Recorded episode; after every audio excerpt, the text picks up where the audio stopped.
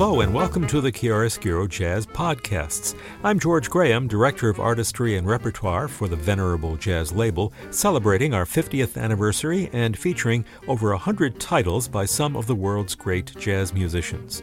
This time we feature reedman and composer George Young, who while he may not have as wide name recognition as some in the jazz world, has been a long-time presence in a remarkably wide variety of settings, from big band jazz to doo-wop to progressive jazz.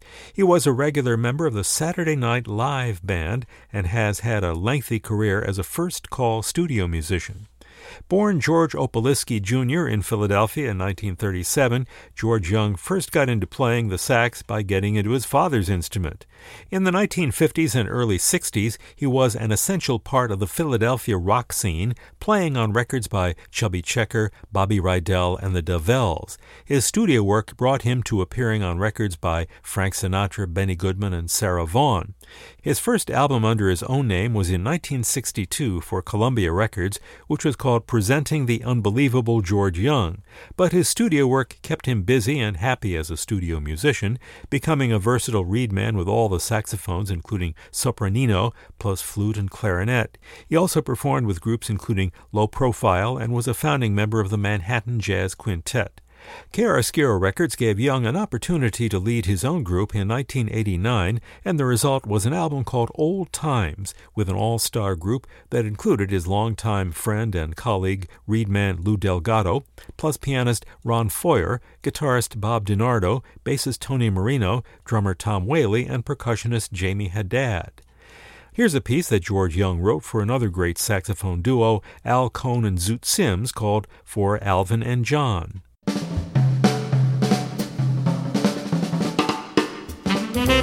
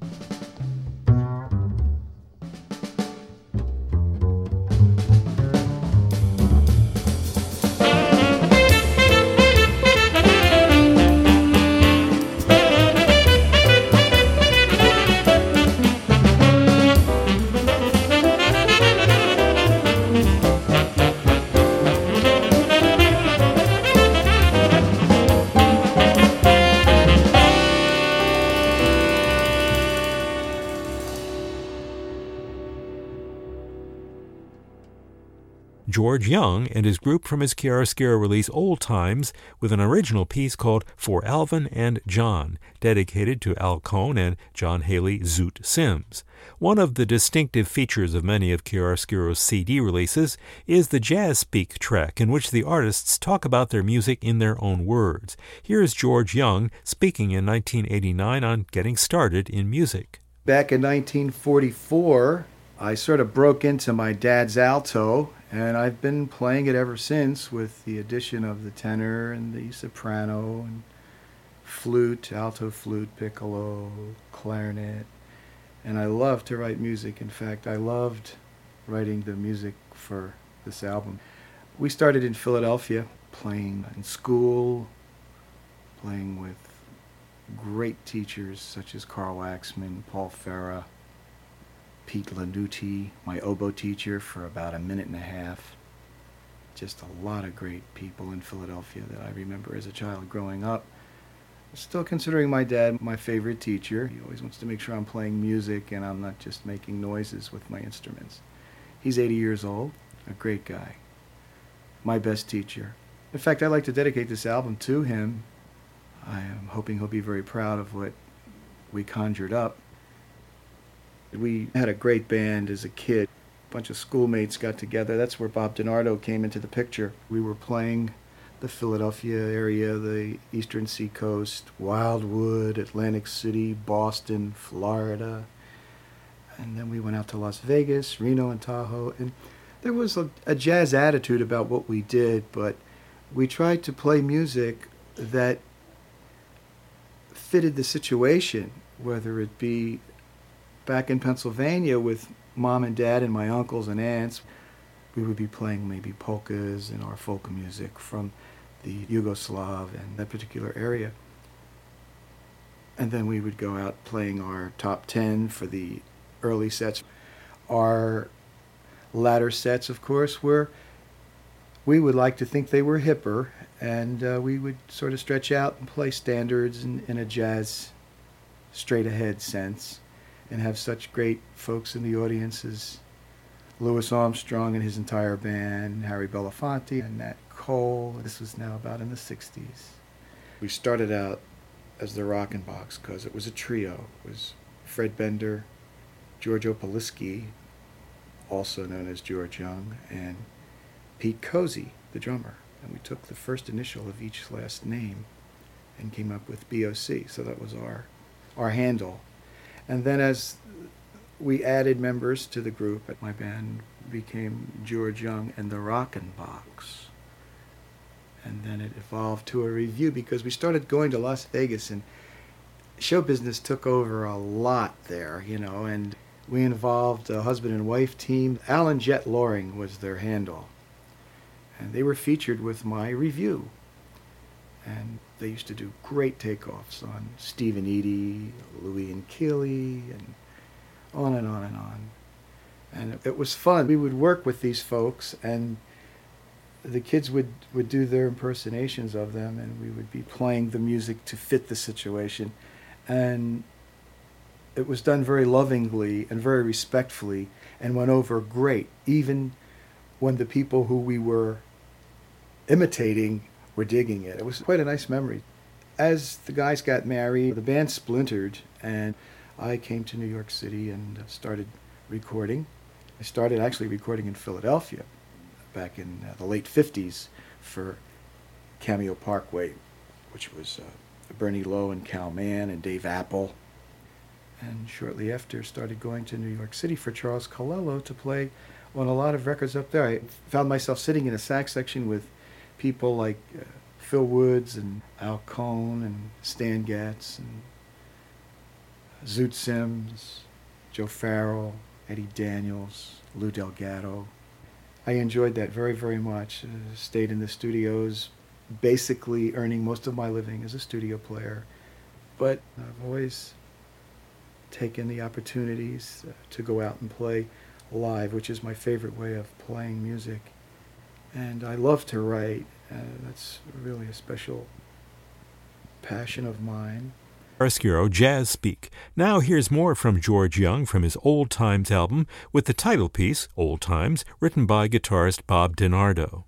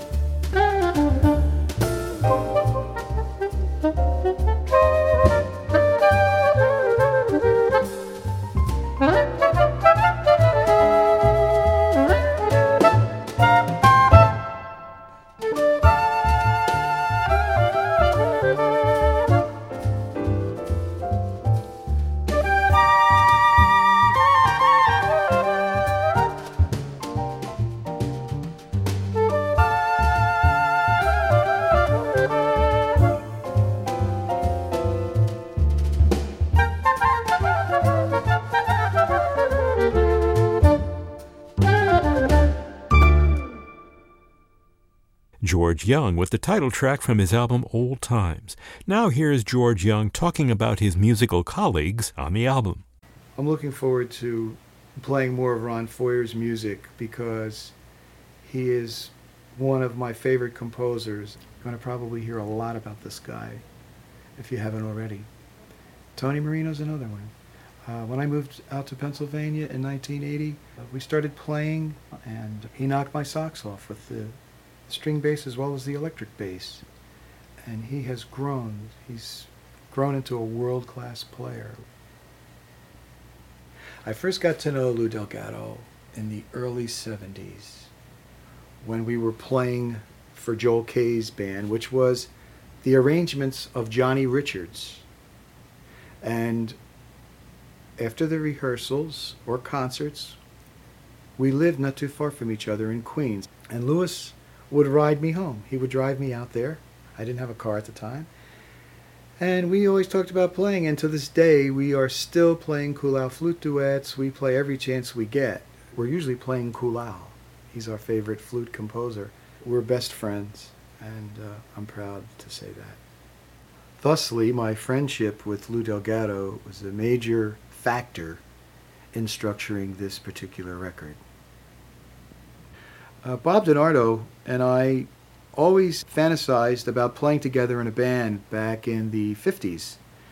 And the rest of the band members wanted Bob on the band desperately, but he was with Herbie Fields at the time down in Florida. And then, of course, with Herbie's demise, Bob came back to Philadelphia and we grabbed him. And Bob was so kind. He came with me to New York when I made my record debut for Columbia Records and had George Duvivier, Hank Jones, Osie Johnson, and Bob DiNardo on guitar and myself. And I did my audition session with Teo Macero and Dave Kapralik. When Bob came on my band back in the 50s, we started growing with our music. We were doing things now like Slaughter on 10th Avenue, his beautiful arrangement, for small band, mind you. Rhapsody in Blue, Flight of the Bumblebee. And we took it to another place with the aid of Bob's musicianship, his writing, his wonderful viewpoint of, of what we could do with a small band, which kind of I didn't, I, I, I had no idea that we could even tackle these things. And they were challenging to play, they were fun to play when we got them together, and the people just loved it. And they couldn't believe we were doing this with a small band. Tom Whaley this guy is one of the most compatible drummers I've ever played with. Anyone that's ever played with Tom Whaley knows that it's very, very extraordinary. Jamey Haddad just completed an album with Tom Harrell and Joe Lovano is very in demand on drums, percussion, anything you can tap on, Jamey can make music out of. He's the fastest rising percussionist on the scene in America today. I'm very happy to have both Tom and Jamey playing drums and percussion for this particular project. They brought it to life. George Young from his Chiaroscuro Jazz Speak. He also appears on drummer Louie Bellson's Chiaroscuro release Salute with a group that includes trumpeter Bobby Shew, pianist Willie Pickens, and bassist Keter Betts. From that album, here's a George Young original called For Diz.